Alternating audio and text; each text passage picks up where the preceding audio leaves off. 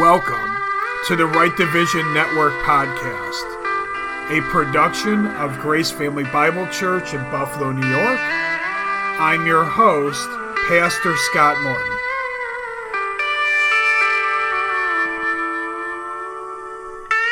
And we'd like to thank you once again for joining us as we study God's Word rightly divided. We'll be continuing today going through the book of First Thessalonians.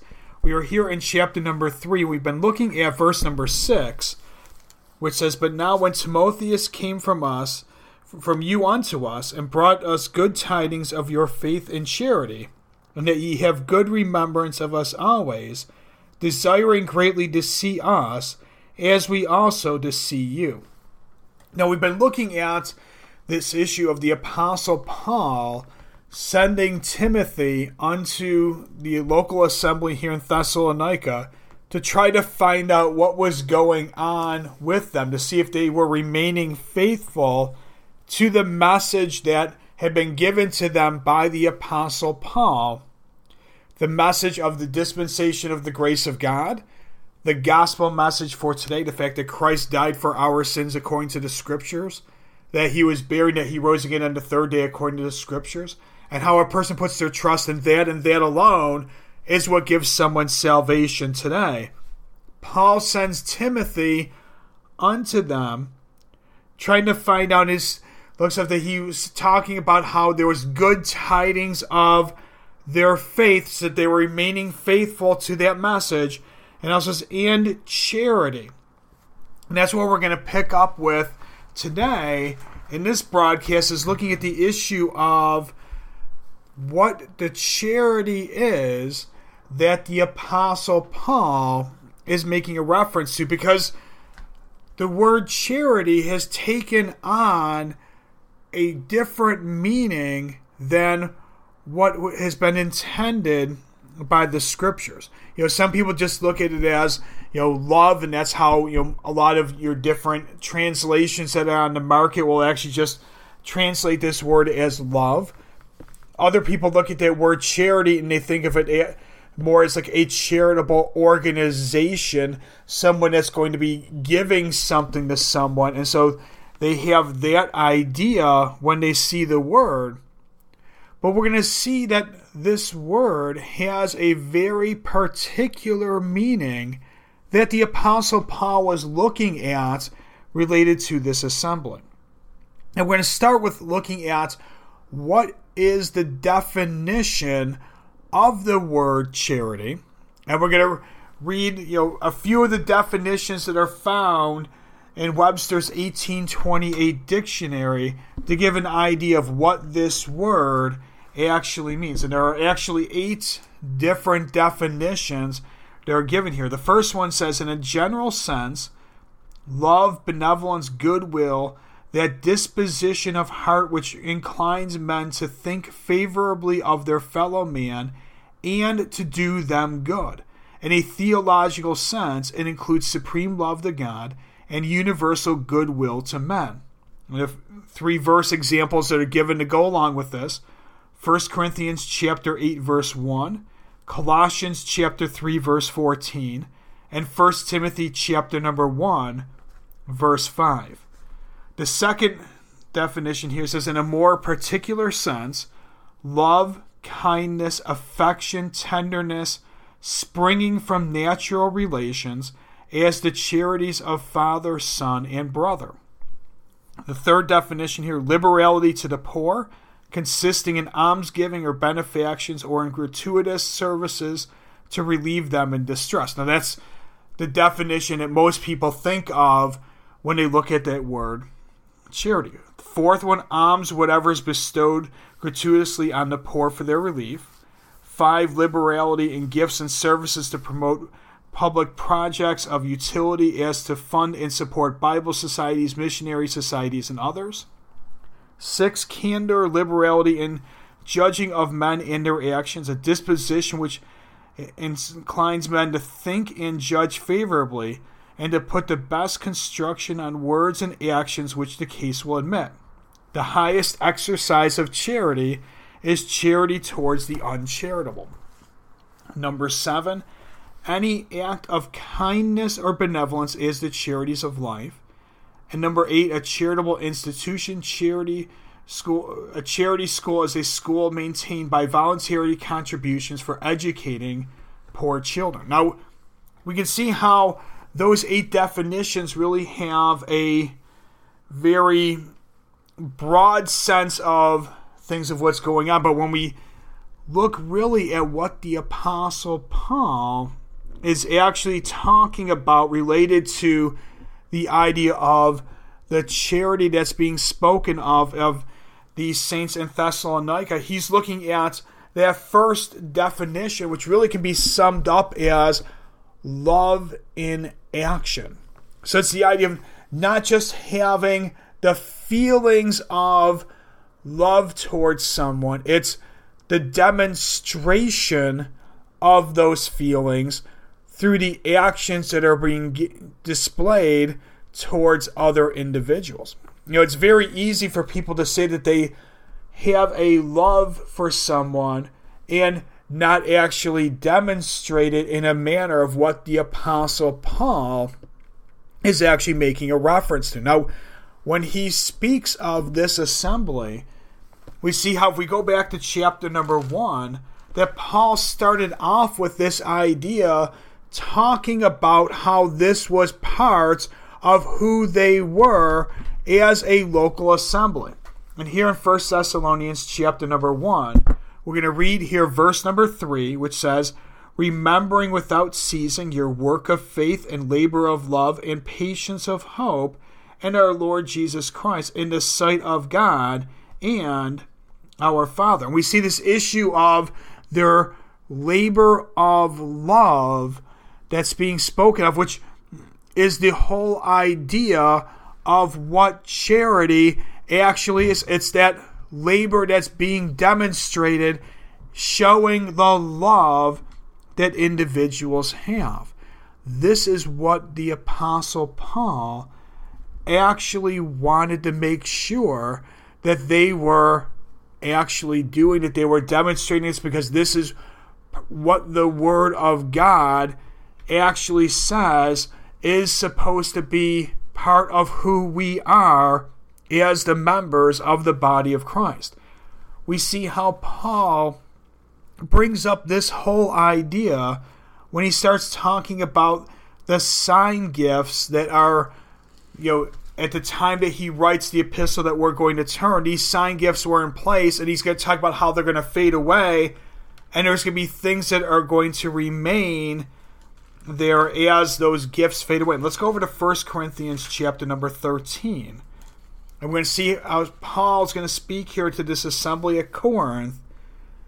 And he's going to be identifying the fact here that the sign gifts are going to go away. And here in 1 Corinthians chapter number 13, we're going to start here verse number 8, and we're going to read down through the end of the chapter. Verse 8 says, Charity never faileth but whether there be prophecies, they shall fail. Whether there be tongues, they shall cease. Whether there be knowledge, it shall vanish away. For we know in part, and we prophesy in part. But when that which is perfect is come, then that which is in part shall be done away. When I was a child, I spake as a child, I understood as a child, I thought as a child. But when I became a man, I put away childish things. For now we see through a glass darkly, but then face to face. Now I know in part, but then shall I know, even as also I am known. And now abideth faith, hope, charity, these three, but the greatest of these is charity. Now, as Paul starts this issue, he talks about how these various gifts and he talks about how the prophecies are going to fail, the tongues are going to cease, knowledge shall vanish away. And that's not saying that people aren't going to have knowledge, it's the issue of the gift of knowledge that was given by the Holy Ghost because there was an issue of, for the nation of Israel a gift given to them so that way they would know exactly what they needed to say to individuals. And it was that knowledge that they needed in order to have that understanding. Paul says that all of these things that are being identified as being gifts, they're going to go away. And that's going to happen when Paul says, that which is perfect is come. Now, one of the things that individuals struggle with is identifying the fact of what is that perfect thing that's going to come. And so many people want to put this as that this is the return of the Lord Jesus Christ. And so these gifts are going to be there until he comes back. Now, this is not what the Apostle Paul is making a reference to because if he was, then he wouldn't even be talking about them ever going away because when the Lord Jesus Christ comes back, if we're talking about for us as the members of the body of Christ, that's the catching out of the saints, the event that's known as the day of Christ. And Paul saying that, you know, this this is when the Lord Jesus Christ comes back for us, and that's the perfect thing that's going to come, then these gifts would be here for all of our time, and we wouldn't even have to worry about this idea of the fact that they are going to fade away. Paul identifies the fact that they're going to fade away. Something perfect is coming. Over in the book of Ephesians, when he talks about a different set of gifts, he talks about we're going to hold your hand here. We're going to come back to this passage. Just go over to Ephesians chapter number 4. Because this is going to help clarify what this is here. And we'll read verses 11 through 13 of Ephesians chapter 4, which is going to speak about a different set of gifts. And he gave some apostles and some prophets and some evangelists and some pastors and teachers for the perfecting of the saints, for the work of the ministry, for the edifying of the body of Christ, till we all come into unity of the faith and of the knowledge of the Son of God unto a perfect man, unto the measure of the stature of the fullness of Christ. What Paul's speaking of over in the book of Ephesians is the fact that we're going to come unto that knowledge by the fact that we have a completed Word of God which gives us this information the completed Word of God is the thing that is perfect.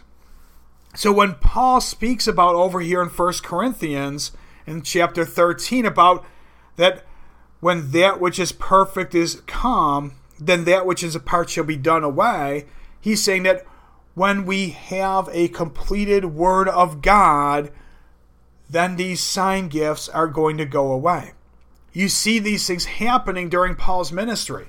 When you look at the idea of the healings that initially during the early part of his ministry were going on, and then as he's writing his later epistles and we're getting closer to him penning Second Timothy, you see how he starts talking about how he's leaving people sick in places. So it means that the the gift of healing isn't there. He prescribes medicine to Timothy and tells him to drink a little wine for his stomach's sake and his oft infirmities.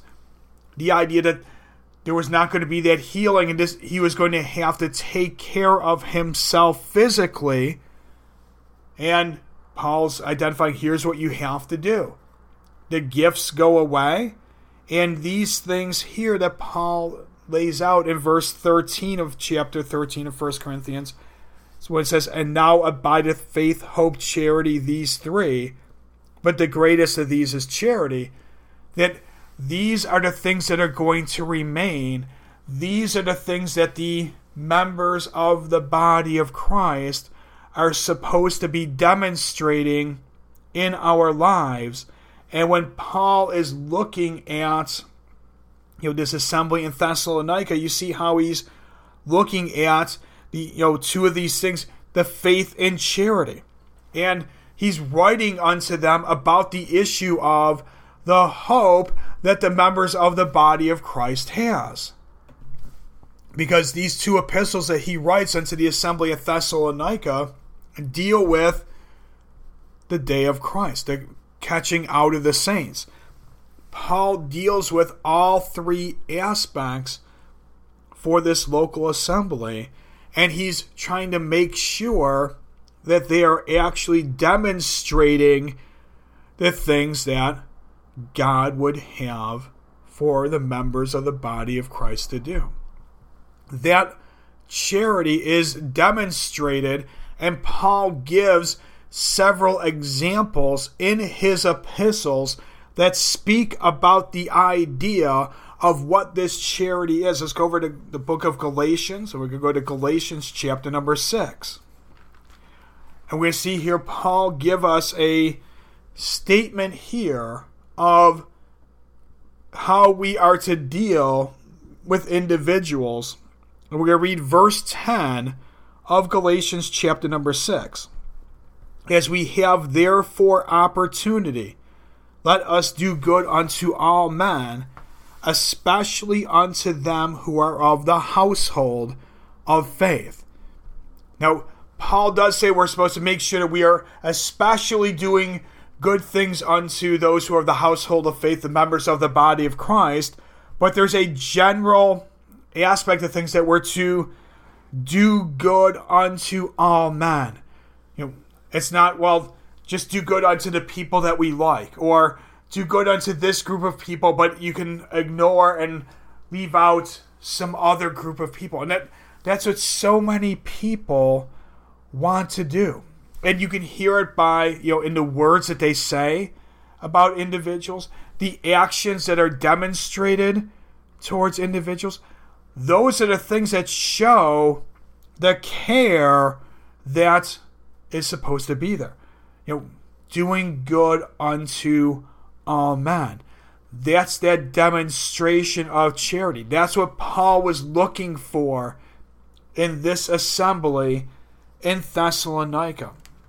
And part of that whole aspect is that whole idea of that there, in order to do good unto all men, there has to be a demonstration of some form of what individuals would call good works to show that happened. And that's why you see Paul, if we go over to Titus chapter number 3, is going to say something related to this. And here in Titus chapter number 3, we're going to read here verse number 8. This is a faithful saying, and these things I will that thou affirm constantly, that they which have believed in God might be careful to maintain good works. These things are good and profitable unto men. Now, an individual can only demonstrate those good works when they're being done according to the faith that's been given to us. That's why you see, you know, over in First Corinthians, it was faith, hope, and charity. Faith is where those things build off of. As Paul, looking at this assembly, he looks first for their faith and makes sure that they're doing those things, and then speaks about the issue of the charity. Because an individual can do all sorts of good things, and not be doing them according to the faith that's laid out in the Word of God, rightly divided. We know that the only faith that God is dealing with is, you know, so then faith cometh by hearing, and hearing by the Word of God. It's the Word of God which is going to produce that faith. And when we talk about the Word of God, we always have to talk about it from the aspect of how God would have us to look at it which is the issue of to study to show thyself approved unto God, a workman that needeth not to be ashamed, rightly dividing the word of truth. That we have to understand what information is being given to us and what information is not written directly to us. If we take the information that's written, written directly to us, use this information as this is the Word of God for us. We apply it to our lives. It produces that faith. And when that faith is there, it should lead to the good works. That's why you see how Paul prays for the saints at Colossus. He prays for them to grow in that wisdom so that way they would walk worthy. You know, he only way to walk worthy was to have the word of God actually built up in the individual, having an impact on who they are. you know, individuals just think, well, if I can just do enough good works, God's going to somehow let me into heaven. God's going to let it count to my account, even though I've never put my trust in the gospel. Even though, you know, and it's, it's just the idea of my good outweighs my bad. And that's not how God looks at things today. God looks at things according to what the Word of God actually says. And even if a person is doing things according to what they think the Word of God says, and they're taking it out of the book of Exodus or Leviticus according to what the law says, that's not going to give the right thing because that's not information that applies directly to us. It's not producing the faith that the Apostle Paul actually has laid out for us. We have an example that Paul gives here. And let's go over to 1 Timothy chapter number 6. And this is going to be that issue of, you know, a demonstration of the things of love. And to read from verse 17 through 19 of 1 Timothy chapter number 6 says, Charge them that are rich in this world, that they be not high minded, nor trust in uncertain riches, but in the living God who giveth us richly all things to enjoy. That they do good, that they be rich in good works, ready to distribute, willing to communicate, laying up in store for themselves a good foundation against the time to come, that they may lay hold on eternal life. And the issue is when he's talking about these individuals who are rich, he's not saying, though, that well you're rich, so you know you give everything away, and that's the only way that you're going to be able to be pleasing unto Him. It's the issue of that you know you might be rich. Don't put your trust in those things. Put your trust in what the Word of God actually says. That's why farther up in the chapter when he says, "For the love of money is the root of all evil." Which while some coveted after they have erred from the faith and pierced themselves through with many sorrows. Individuals take that verse and just put it as that money is the root of all evil. And it's not the money that's actually the root of evil, it's the love of money. It's that desire that somebody has of that they want to do things for money to either to earn it or to keep it at the expense of other individuals, at the expense of the impact that it would have on the at the expense of their relationship with the Word of God. This is what the Apostle Paul is warning about and saying, you know what, it's it's okay if somebody has those riches, but here's what they if you have it, here's what you need to be ready that you're still rich in good works. You're ready to distribute, you're willing to communicate, laying up a, in store for themselves a good foundation against the time to come. Did I have building up the gold, silver, and precious stones, not just trying to build up this treasure here thinking it's going to, you know, do something for them because the reality is, you know, when somebody dies, you can't take anything with you.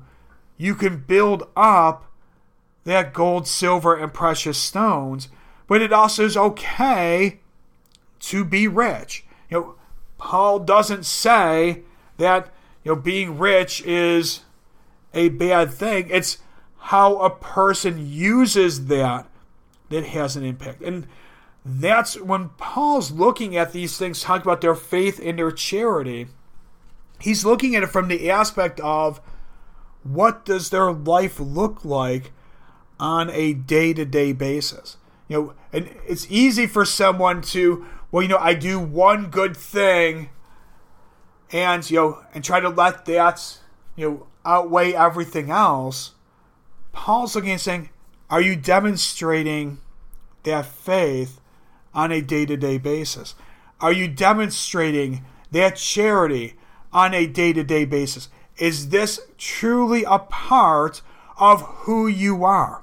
And that's what the apostle paul when he looks and says that there was a good report of these people is the fact that this truly was who they were. Paul saw that they had this faith, they had this charity as truly part of who they are. And Paul can hold them up and say, This is what all of the other assemblies should be aspiring to by looking at the example of these individuals. Now, we're going to continue looking at these things in our next episode. And as we close here, I'd like to remind everyone of our website, which is www.gracefamilybiblechurch.org. And on our website, we have a number of study articles. We have audio files of our Sunday services. We have information on how to join our Sunday service live as it's broadcast on Facebook. We also have information about how to join our Wednesday night Bible study through a conference call option as well. And as always, if you have any questions, comments about anything in our broadcast, anything you read on our website, we would love to hear from each and every one of you. And until next time, keep fighting that good fight of faith, preaching this message to this lost and dying world.